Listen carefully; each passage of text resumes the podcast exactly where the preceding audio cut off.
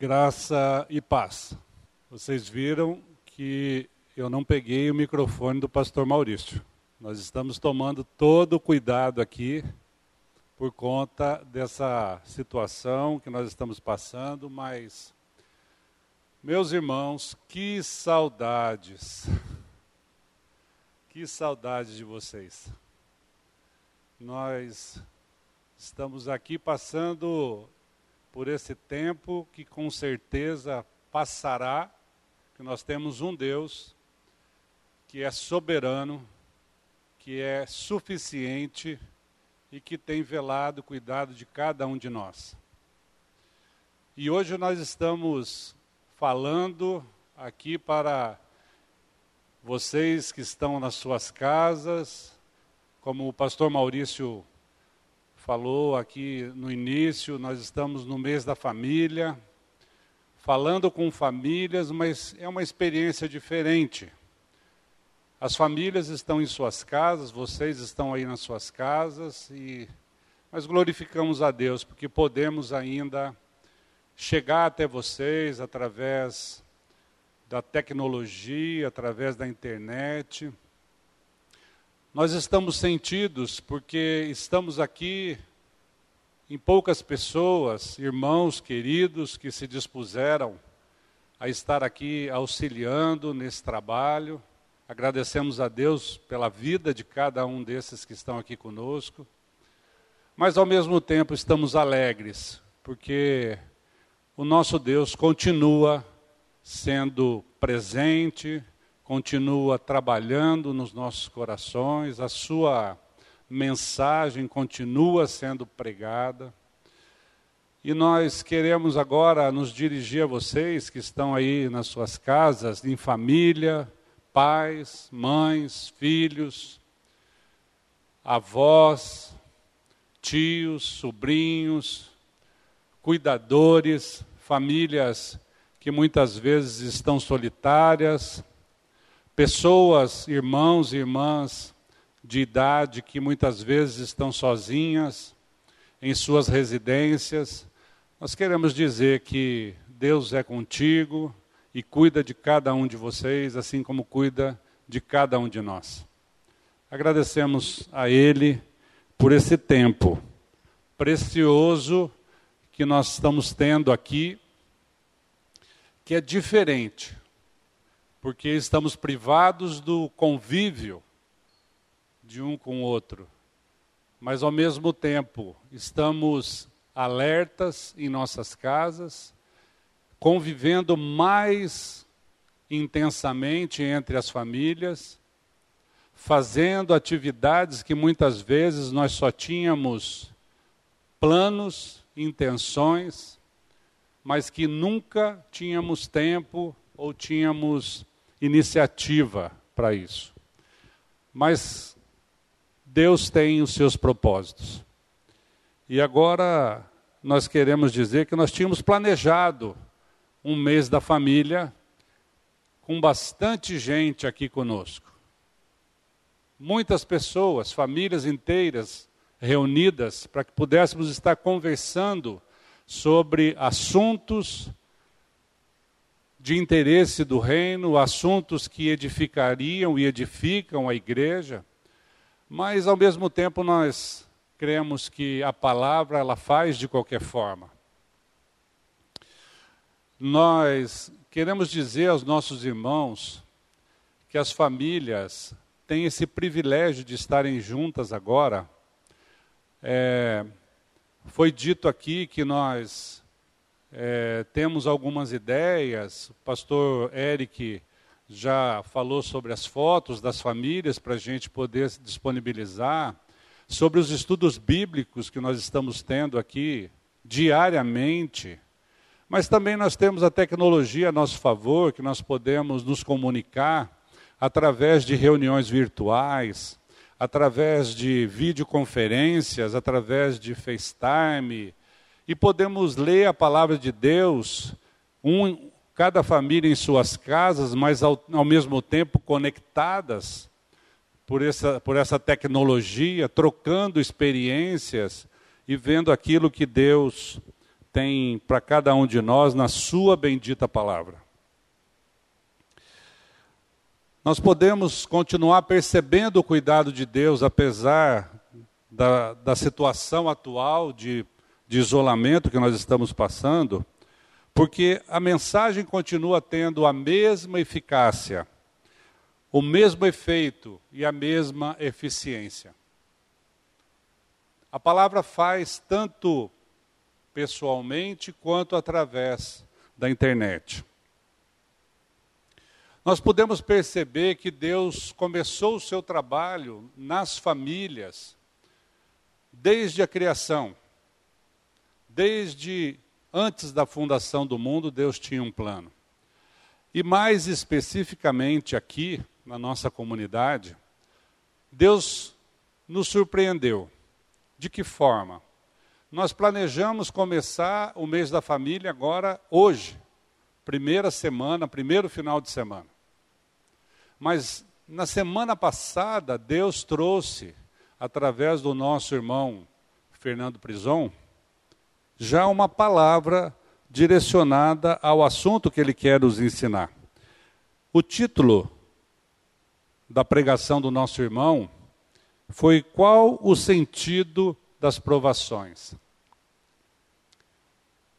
Naquele estudo, a mensagem veio para trazer aos nossos corações a importância da gravidade da queda. Nós, às vezes, ficamos preocupados com o vírus, ficamos preocupados com o contágio da nossa saúde. Mas o nosso irmão trouxe um estudo para trazer a trágica o trágico acontecimento da queda que foi para a humanidade. A queda foi muito mais trágica do que um vírus. Em seguida, nós tivemos o estudo do pastor Glênio, chamado O Último Sinal, sexta parte. O pastor Glênio, em continuação ao estudo de João, do Evangelho de João, também falou sobre um aspecto interessante do texto da palavra de Deus, que é um dos versículos mais curtos da palavra. Jesus chorou. A abordagem que o pastor Glênio fez foi de que o motivo do choro de Jesus não foi de tristeza pela morte de Lázaro, não foi de decepção, mas foi de, de um estado de contrição pela desobediência que trouxe como consequência a morte. Sabemos que a morte veio ao mundo justamente pela obediência de Adão, pela obediência do homem, desobediência do homem. Então, por isso, Jesus chorou.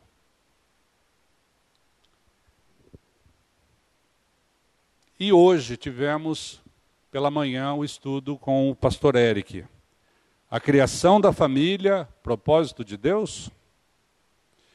Ou seja, todas as mensagens trazidas até aqui, já desde a semana passada, elas vieram tendo um efeito no nosso coração, trazendo como consciência o efeito da queda, da desobediência e do pecado nos relacionamentos familiares porém trouxe também a esperança que há em Cristo Jesus. Assim então, nós vamos agora iniciar o nosso estudo aqui desta noite. Na mesma direção do Espírito, falando sobre os desafios da família pós-queda. Quais são os desafios que as famílias estão enfrentando hoje com a convivência com o pecado que foi o resultado da queda. A convivência da tragédia da desobediência, da tragédia do pecado no mundo após a queda, após o pecado de Adão. Vamos orar? Pai querido, nós te louvamos e nós te agradecemos porque sabemos que, apesar de todas as circunstâncias, o Senhor não perdeu o controle da situação. Tu és soberano, Pai. Tu és amoroso, misericordioso. Tu vem em nosso socorro para nos trazer esperança em meio ao caos. E assim nós te agradecemos, porque sabemos que o Senhor cuida de cada um de nós, na medida do teu amor, na medida da tua misericórdia e na medida da tua graça. E em nome de Jesus e pelos méritos dele que nós oramos. Amém. Há duas maneiras de se ver o deserto pelo qual nós estamos atravessando neste momento. Em primeiro, nós podemos ver esse deserto através da ótica natural, e num segundo momento, nós podemos vê-lo através da ótica espiritual. Pelo olhar natural, nós nem precisamos gastar muito tempo aqui. Basta ligar a televisão. Meus amados, hoje qualquer momento, qualquer minuto, qualquer horário que você liga a sua TV ou você acessa o seu WhatsApp, você já sabe qual é o assunto. Não precisa nem se preocupar. Nós vamos falar daquilo que é o efeito natural no homem natural do pecado, que são as más notícias, que são as contaminações. Basta ligar a TV ou ficar conectado no WhatsApp. A propósito, sobre essa, sobre essa ótica natural, eu gostaria de fazer um comentário lendo um trecho do boletim que eu já mencionei aqui, que, cuja mensagem foi pregada hoje pela manhã pelo nosso pastor Eric. Com muita propriedade ele falou sobre a criação. E assim ele escreveu: o propósito de Deus era que a terra fosse formada por uma sociedade santa, tendo o amor de Deus como fundamento de todas as relações. Sendo assim, cada família seria governada por Deus, na pessoa do seu Filho Jesus Cristo, na direção do Espírito Santo, sendo cada marido o líder amoroso da sua casa, com sua esposa e filhos vivendo em amorosa sujeição a Deus. Com a entrada do pecado e a consequente rebeldia do homem, a hierarquia de comando amoroso foi deformada. O resultado da desobediência do Adão está registrado na história da humanidade. E vejam só na sequência do estudo o texto da palavra de Deus que está em Tiago 4, 1 e 2. Como consequência da ação do pecado, da desobediência e da queda no ser humano. De onde vem, de onde procedem guerras e contendas que há entre vós? De onde, senão dos prazeres que militam na vossa carne? Cobiçais e nada tendes matais e invejais e nada podeis obter. Viveis a lutar e a fazer guerras. Essa é a especialidade do homem natural em si mesmo e diante das suas famílias. Esse é o, exatamente o resultado dos efeitos do pecado nas relações pós queda. As famílias passaram a viver e se relacionar não somente sob a ótica do pecado, mas também sob o poder do pecado. As famílias vivem governadas pelo pecado, debaixo do senhorio do pecado, do poder do pecado a presença do pecado criou um tensionamento nas relações. As relações deixaram de ser permeadas pela graça e passaram a ter um comportamento egoísta como o fim principal. Ou seja, o que mais importa sou eu e não o eu sou. O pecado, assim como um vírus, nos foi transmitido por Adão. Após o pecado, a humanidade fica corrompida e aí começam a acontecer algumas coisas importantes que a gente pode perceber como efeito do poder da ação do pecado dentro da humanidade. Caim mata Abel. Após várias gerações, vem o juízo através do dilúvio. Após mais algumas gerações, a partir de Noé e sua família, a humanidade se rebela na Torre de Babel. Novamente vem o juízo de Deus e espalha todos pela face da terra. E por aí vai. Tudo isso são consequências do relacionamento vertical do homem com Deus e do relacionamento horizontal do homem com o próprio homem e suas famílias. Mas Deus não desiste. Contudo, a salvação é um fato consumado. Nós fomos salvos no Espírito através da justificação em Cristo Jesus.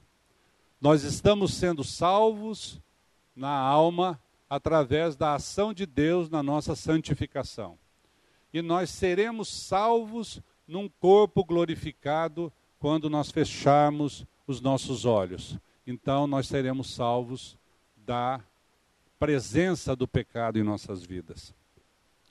Eu gostaria de ler com vocês um texto de 1 Coríntios, capítulo 15, dos versos 44 a 49. Semeia-se corpo natural, ressuscita corpo espiritual. Se há corpo natural, há também corpo espiritual.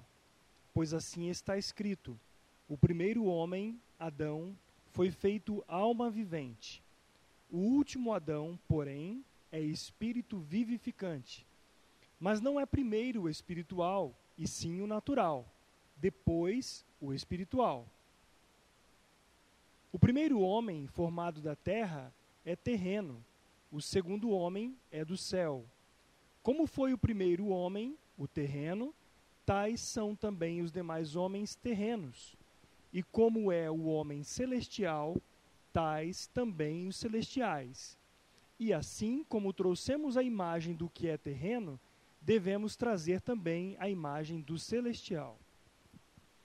Vejam que o apóstolo Paulo, na primeira carta aos Coríntios, ele traz uma, um tema muito importante, fazendo uma comparação entre o terreno e o celestial. O homem terreno, o primeiro Adão, que é o terreno, em comparação com o segundo Adão, que é o celestial, que é Jesus Cristo, que vem sem pecado para nos trazer a salvação. Se por um homem entrou o pecado no mundo, diz lá em Romanos, também por um homem o pecado foi tirado do mundo. Se através de Adão nós tivemos a maldição do pecado, através de Jesus Cristo nós tivemos pela graça a obra que nos salva e nos reconcilia com o Pai. Então, nós temos aqui uma comparação entre o olhar sobrenatural, que é o olhar espiritual para as circunstâncias do que está acontecendo no mundo atualmente e para as nossas famílias, com o olhar também do Espírito Santo, um olhar espiritual sobre tudo o que está acontecendo quem muda o botão. Quem muda o botão que faz com que nós deixemos de ter o olhar natural, que é na televisão, no WhatsApp, e tenhamos o olhar espiritual, que é a ação de Deus, o agir de Cristo na nossa vida. É Ele mesmo que já fez a obra que já foi consumada na cruz do Calvário desde antes da fundação do mundo. Foi Jesus Cristo que tirou o pecado do mundo e tirou o pecado de cada um de nós. Nós continuamos com essa natureza terrena, mas libertos da ação do pecado, libertos do poder do pecado. Nós vivemos aqui agora aqueles que creem na salvação por meio da obra de Cristo Jesus. Vivemos aqui convivendo no mundo com o pecado, mas ao mesmo tempo nós não olhamos mais para o pecado e não para as circunstâncias à nossa volta. O grande desafio das famílias nessa geração pós-moderna é o de se manterem íntegras e em santidade diante de tantas tentações e conflitos. Nós vamos ver um pouco de uma parte prática da vida em família na sequência do nosso estudo, um pouquinho mais na frente. A professora I, é, Ilma Cunha, em seu livro Família, Lugar de Refúgio ou Campo de Batalha, assim conceituou a família de acordo com a narrativa bíblica. Diz ela: a narrativa bíblica nos mostra que a família é uma instituição divina e foi criada com objetivos bem definidos por Deus: gerar, acolher, nutrir, cuidar e formar o homem para a vida, dando-lhe identidade e destino. Assim, a família é a expressão do cuidado de Deus por propiciar ao ser humano o lugar devido para o seu desenvolvimento físico, emocional, mental e espiritual. Continua a professora. São grandes os desafios que a família enfrenta para preservar suas crenças e valores atualmente, a fim de fundar a próxima geração e ser a transmissora dos princípios dos valores divinos a luta diária pela sobrevivência, as pressões do mundo do trabalho, a busca do conhecimento e as demandas cada vez maiores para a satisfação dos desejos têm produzido um mundo de pessoas ansiosas e agitadas, sem tempo para os relacionamentos, que compensam as carências afetivas em coisas em consequência, surge o adoecimento físico, emocional e mental que denunciam o quanto a família desviou-se do projeto original. E aí esse texto da professora nos faz pensar um pouquinho sobre qual era o projeto original de Deus para as famílias o quanto nós saímos do projeto original de Deus, o quanto nós nos desviamos do projeto original de Deus. O pecado contaminou e deformou a criação e, como nós já dissemos, tensionou as relações. O pastor Eric também, pela manhã, abordou um pouquinho sobre essa questão do tensionamento das relações. As relações, ao invés de serem regidas pela graça de Deus, que acontecia antes do jardim do Éden, antes, aliás, antes do pecado no jardim. Aquela aquela amizade, aquela relação pela graça, aquele amor que era é, que, que permeava essa, esse relacionamento, deixou de existir. Então as relações passaram a ser conflituosas, passaram a ser relações de disputa e, e assim começou-se a criar um tipo de relacionamento onde pai não sabe mais o seu papel, mãe não sabe mais o seu papel, filho não sabe mais o seu papel e por aí vai. Né? Por que há essas dificuldades esses desafios nas relações familiares? Exatamente por conta desse projeto de Deus que hoje não é mais seguido daqueles que ainda não têm a experiência do novo nascimento.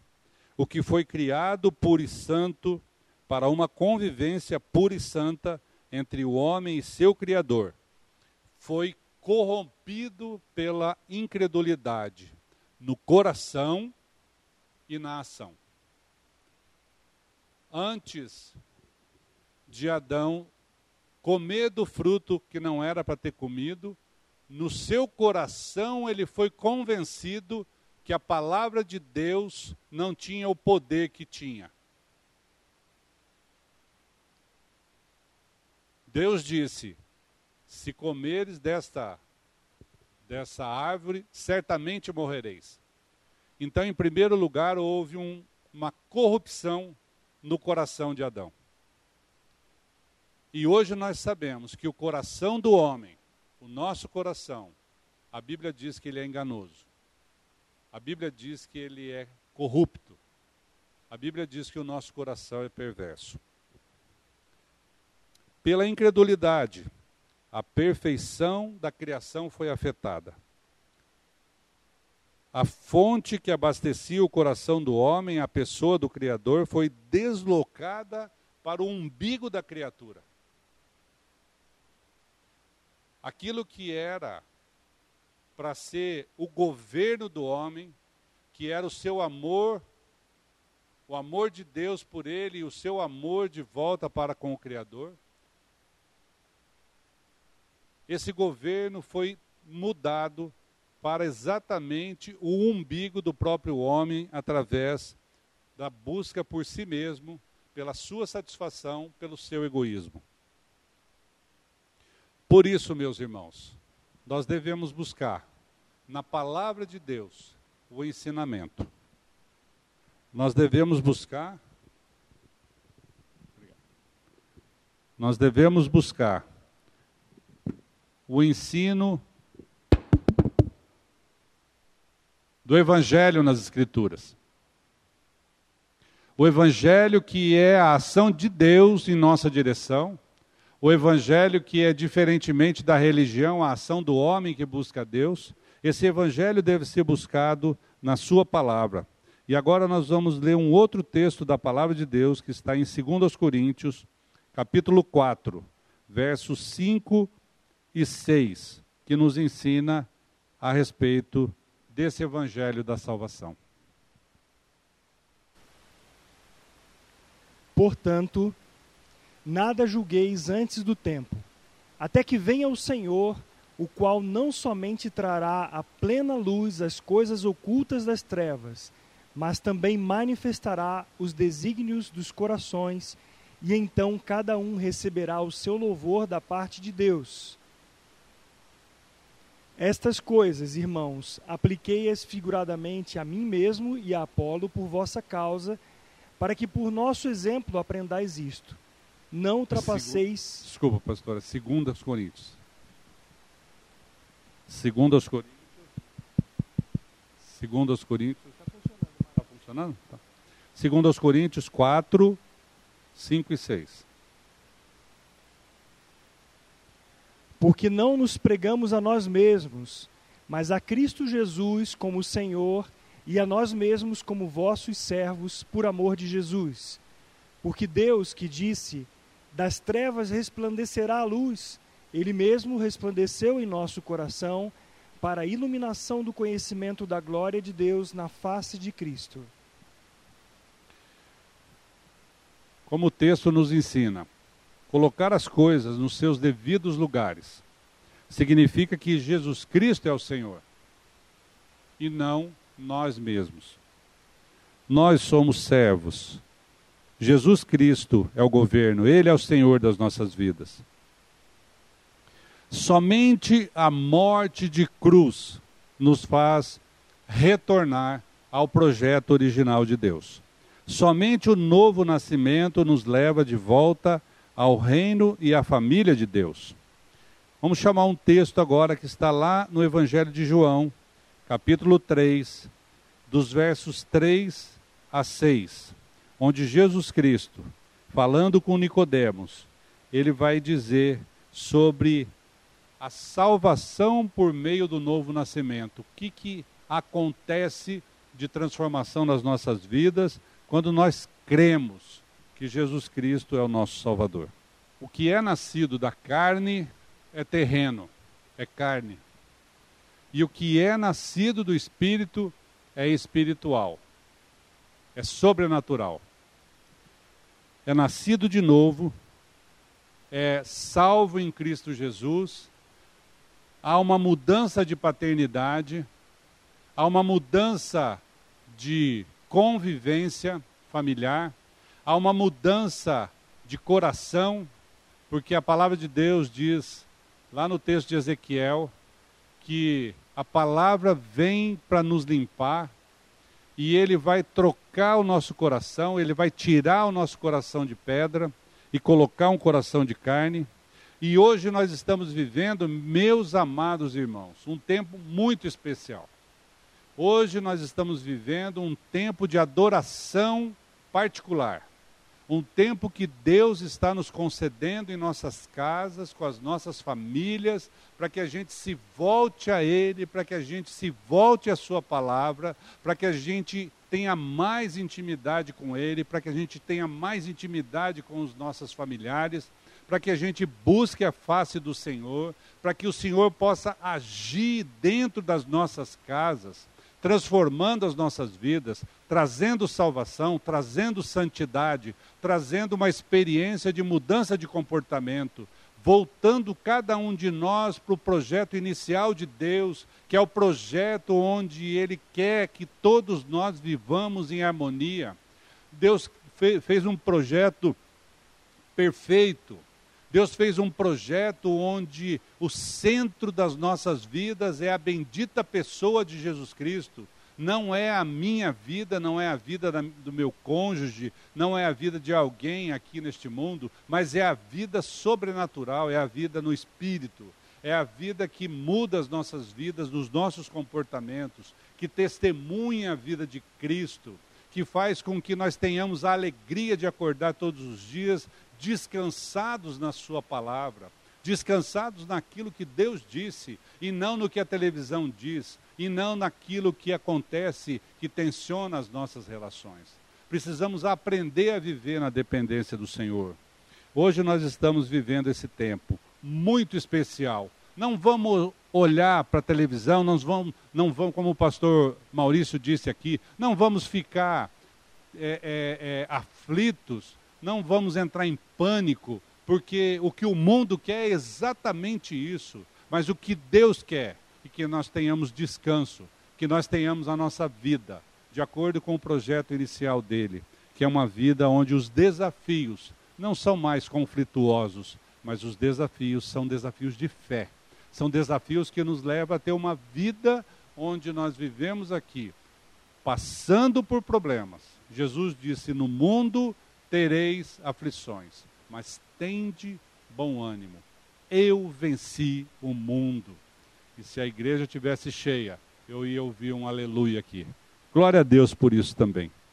Mas Deus conhece o nosso coração e Ele sabe que um relacionamento, ainda que compulsório, ainda que obrigatório, 24 horas por dia dentro das nossas casas, nós nunca imaginamos que isso um dia pudesse acontecer.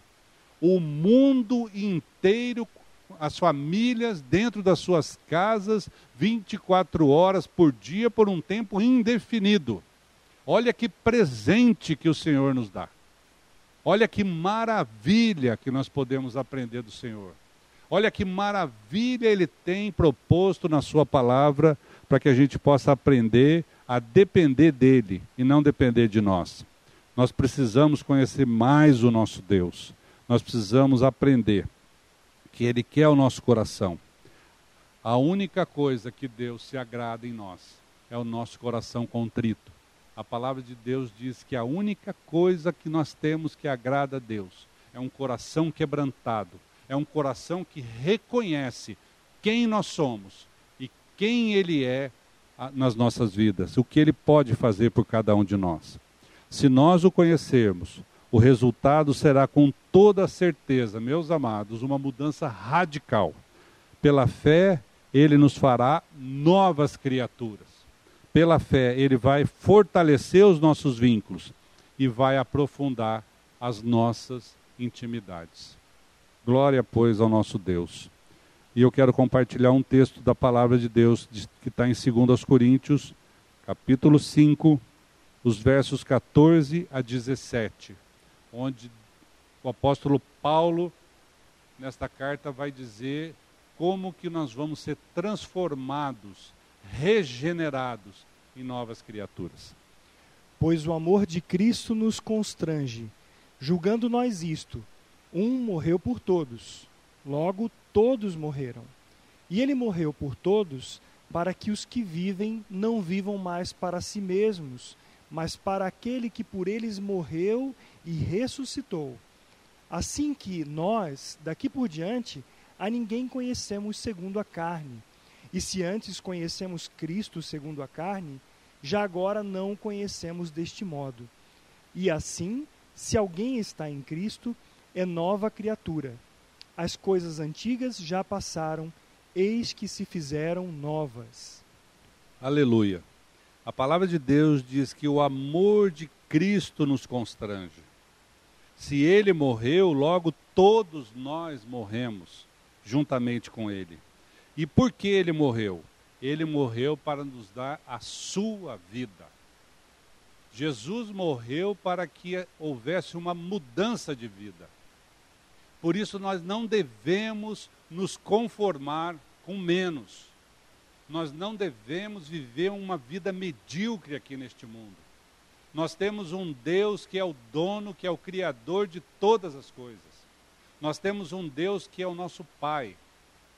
Nós temos um Deus que mudou a nossa paternidade.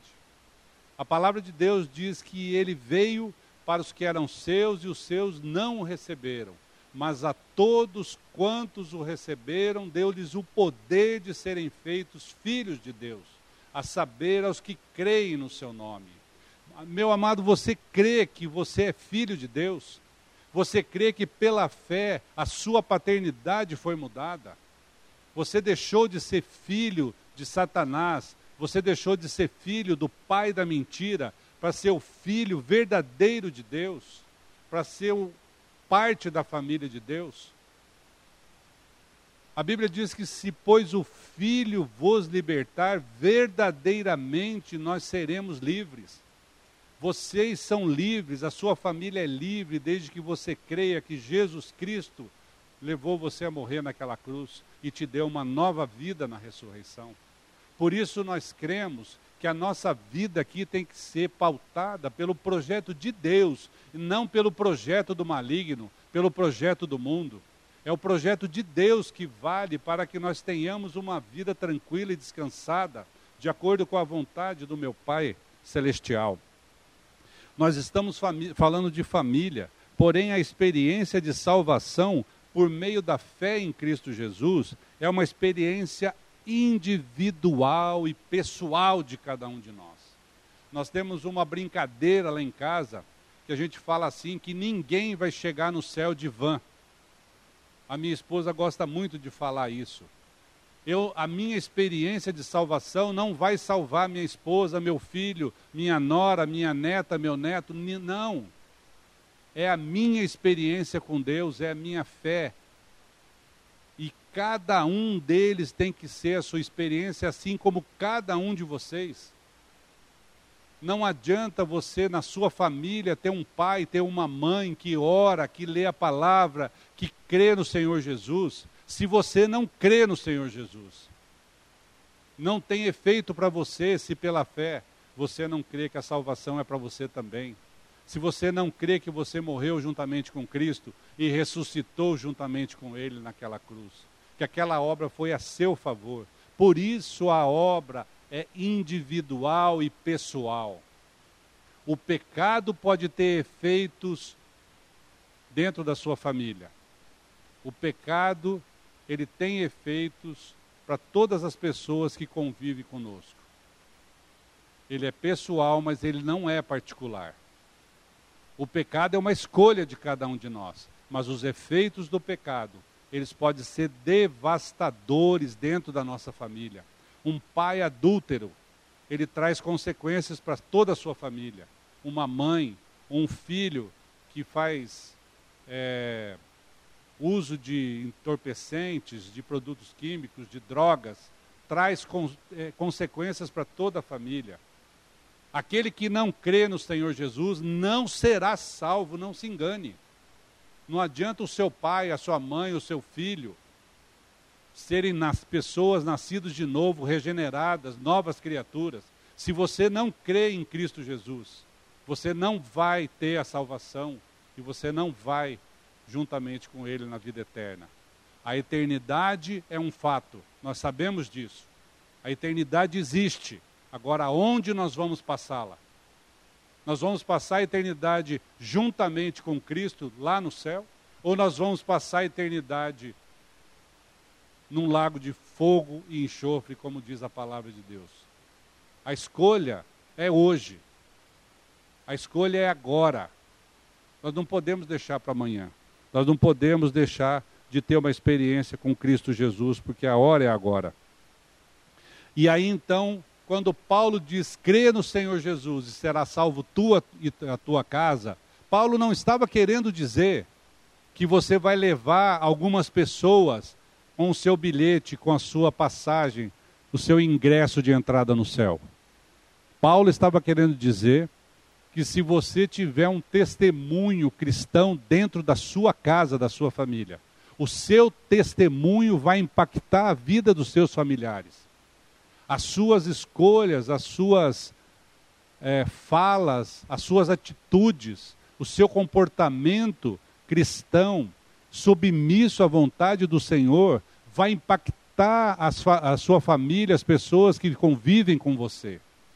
Por isso é importante crer no Senhor Jesus. Por isso é importante essa, essa experiência particular e pessoal para cada um de nós. A partir da salvação, nós buscamos o ensino prático do Evangelho, que é uma vida diária e o crescimento em santidade que tem como fruto uma vida transformada. Se você diz que crê, que é uma nova criatura, mas não tem mudança no seu comportamento, nas suas atitudes, é importante que você reveja a sua experiência de fé a vida de Cristo traz mudanças importantes para o nosso comportamento e traz uma vida transformada em cada um de nós. Por isso, então, nós lemos ainda em 2 Coríntios, no capítulo 4, continuando agora dos versos 7 até o verso 10, onde Paulo vai dizer como nós devemos levar essa vida no nosso dia a dia, sendo transformada a estatura do varão perfeito. Temos, porém, este tesouro em vasos de barro, para que a excelência do poder seja de Deus e não de nós.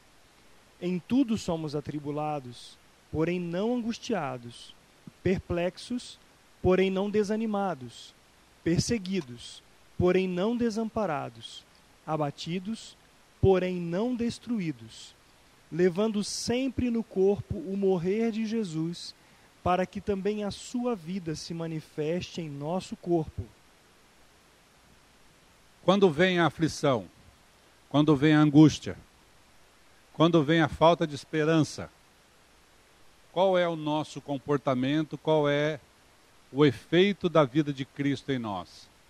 Estou morto para isso. Quando vem as tentações, estou morto para isso. Levando sempre e por toda parte o morrer de Jesus. Qual é o morrer de Jesus? O salário do pecado é a morte. Jesus já morreu a minha morte, a sua morte naquela cruz. O salário foi pago na morte de Cristo.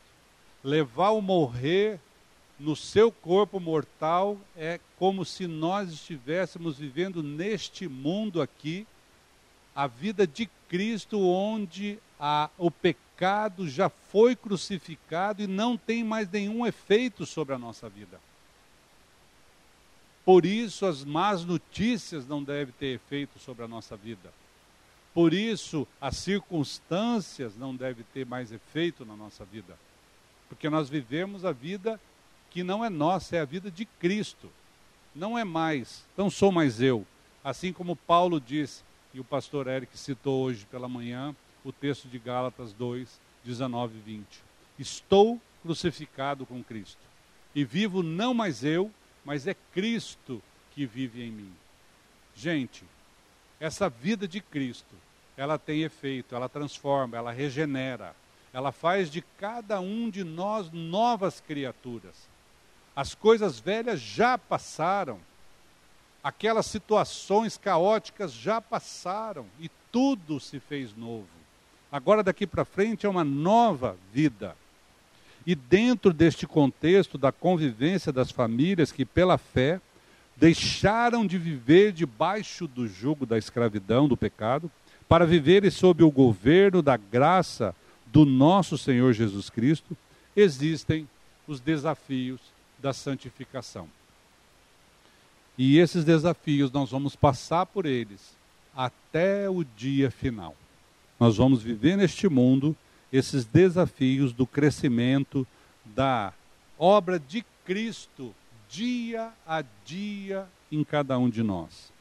O retorno ao projeto original é um aprendizado diário. É o descansar nosso no trabalhar de Deus. É esperar que Deus faça em nós e que Cristo cresça em nós, mas onde nós estaremos descansados no agir de Deus nas nossas vidas. O próprio Jesus, falando aos seus discípulos, tentando consolá-los e confortar os seus corações na sua despedida, esse texto está em João 14, verso 1. Jesus vai dizer onde eles têm que colocar as suas expectativas onde cada um deles deve colocar a sua fé. E aí Jesus, falando aos discípulos, diz assim: Não se turbe o vosso coração. Credes em Deus, crede também em mim. Na casa de meu pai há muitas moradas. Se assim não fora, eu vou-lo teria dito, pois vou preparar-vos lugar. Uhum. E aí em João capítulo 16, verso 33. Ainda consolando, ainda confortando os seus discípulos, Jesus vai e diz: Agora vemos que sabes todas as coisas e não precisas de que alguém te pergunte. Por isso cremos que, de fato, vieste de Deus. 33. Estas coisas vos tenho dito para que tenhais paz em mim. No mundo passais por aflições, mas tem de bom ânimo, eu venci o mundo. Aleluia, aleluia. Jesus Cristo, na sua despedida, um pouco antes da crucificação, ele vai e diz aos seus discípulos que, na sua oração sacerdotal, ele diz que nós também seríamos os seus discípulos, então eu eu tomo para mim essas palavras de Jesus e, e, e creio que você deve tomar para você também. Ele diz assim: Olha, você não se turbe, você não fique preocupado, o vosso coração. Credes em Deus e credes também em mim. E aí no verso 33 do capítulo 16, ele vai também consolar os seus discípulos. No mundo Tereis aflições ou passai por, passais por aflições, mas tende bom ânimo. Eu venci o mundo. Amados, não há vírus, não há pandemia, não há medos, não há circunstâncias que nos separará do amor de Deus. Nenhuma circunstância. Não precisamos nos isolar espiritualmente podemos nos isolar fisicamente por conta de uma precaução, por conta de um cuidado, e é importante que sejamos prudentes. Mas não vamos nos isolar espiritualmente, porque nós confiamos e cremos no Senhor Deus. Confiamos e cremos que Jesus Cristo é o Senhor das nossas famílias e das nossas casas. E dito isso, agora caminhando para o final, num pouco da parte prática, o que nós vemos hoje funcionando nós vemos famílias de regenerados, famílias de pessoas que são nascidas de novo, mas que convivem com o pecado, porque o pecado está no mundo, né? O pecado está fazendo ainda. A, a, a Bíblia diz que o mundo jaz no maligno, e aí a, nós temos as atuações do pecado, nós temos as aflições, nós temos as angústias, e nós temos as, as preocupações, mas nós convivemos com o pecado e vemos que esse pecado ele faz com que as famílias saiam das suas funções normais, que é o projeto de Deus, e como eu disse no início, pais que não estão na sua função de pais, mães que não estão na sua função de mães, filhos que estão nas funções muitas vezes de senhor das suas casas, nós vemos muito isso, né? Então, o que, que nós aprendemos sobre uma família disfuncional? Uma família que não toma posse do projeto original de Deus. Que a Bíblia, gente, as Escrituras, elas são o projeto de Deus. Elas nos, a, a Bíblia nos revela o projeto de Deus. Basta nós lermos a Bíblia que nós vamos ver quais são os propósitos de Deus para os pais, para as mães, para os filhos, servos, empregados, para todos. Então, o conceito de família disfuncional define uma sociedade formada por indivíduos ligados por ancestrais em comum ou laços afetivos que se encontram em conflito, mau comportamento e mesmo abusando uns dos outros de forma contínua irregular. Muitas vezes as famílias estão vivenciando essa disfuncionalidade e nem percebem, nem se dão conta de que algo está errado. Só sabe que a coisa está ruim. Só sabe que há conflitos, só sabe que não há harmonia dentro das suas casas, que tem alguma coisa que precisa ser mudada, precisa ser tratada, mas não identificam o problema. Então eu vou dar aqui algumas questões sobre essa disfuncionalidade. Esta que eu li é uma, esse conceito que eu li é uma definição técnica de família disfuncional.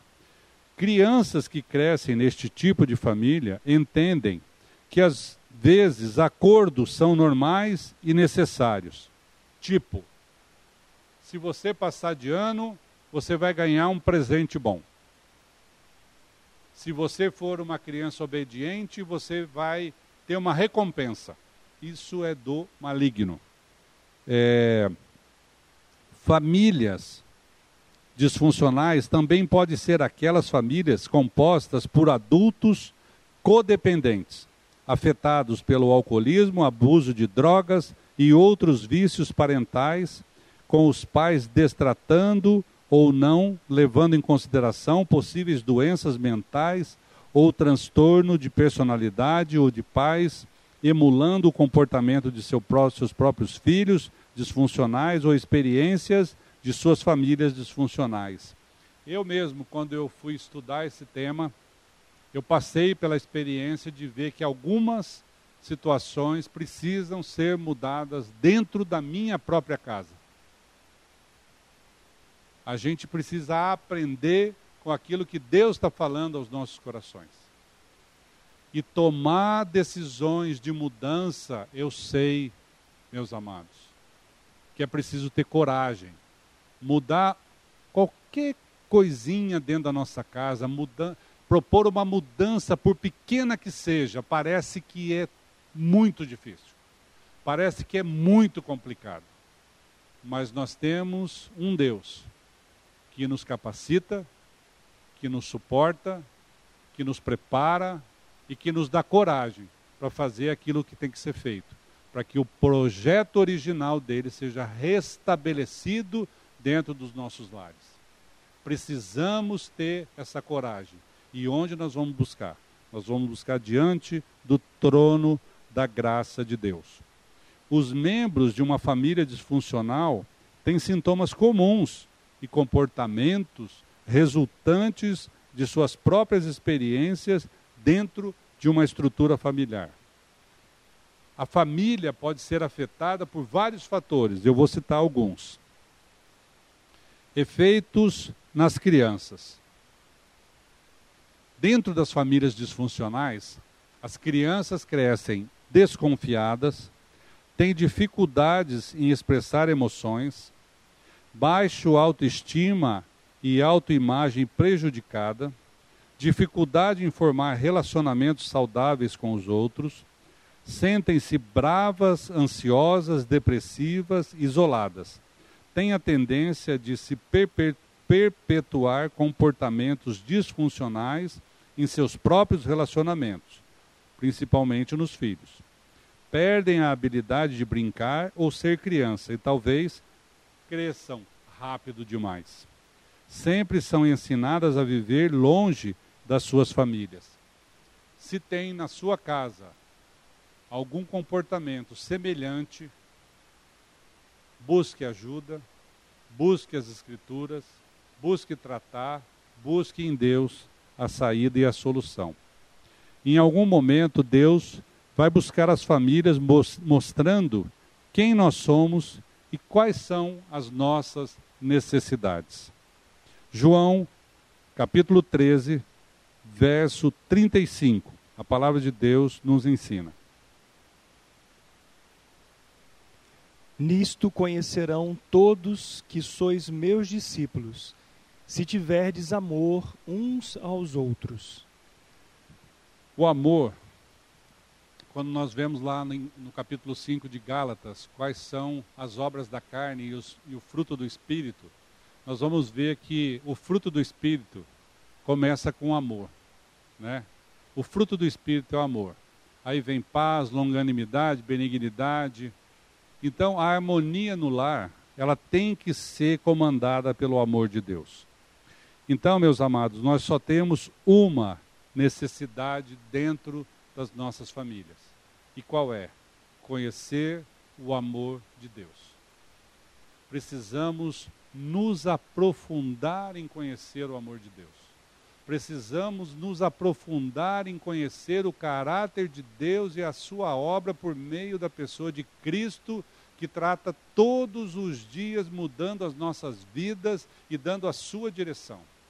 Não mais eu, mas Cristo em mim.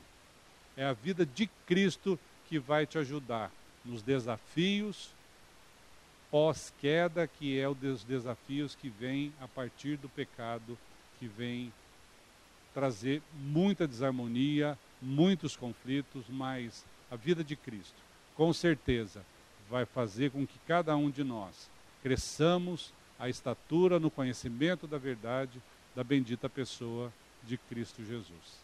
Amém? Gostaria de orar com vocês agora pelas nossas famílias, pelo nosso país, pela situação toda que nós estamos passando e nós clamamos a Deus. Pai querido, venha em nosso socorro.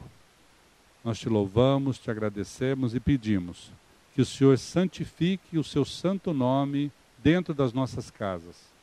Venha trazer crescimento de, do conhecimento, trazer conhecimento da verdade, trazer harmonia, trazer descanso. Pai, que as nossas vidas sejam usadas para o louvor da tua glória. Que sejamos pais, mães, filhos, avós, netos, tios, sobrinhos, de acordo com a tua vontade, que hajamos de acordo com a tua instrumentalidade. E o Senhor vem cuidar de cada um de nós nessa situação caótica que estamos vivendo no mundo. Porém, espiritualmente, descansados no teu poder, na tua soberania. Em nome de Jesus e pelos méritos dele é que nós oramos. Amém. Um grande abraço a todos vocês. Que Deus abençoe.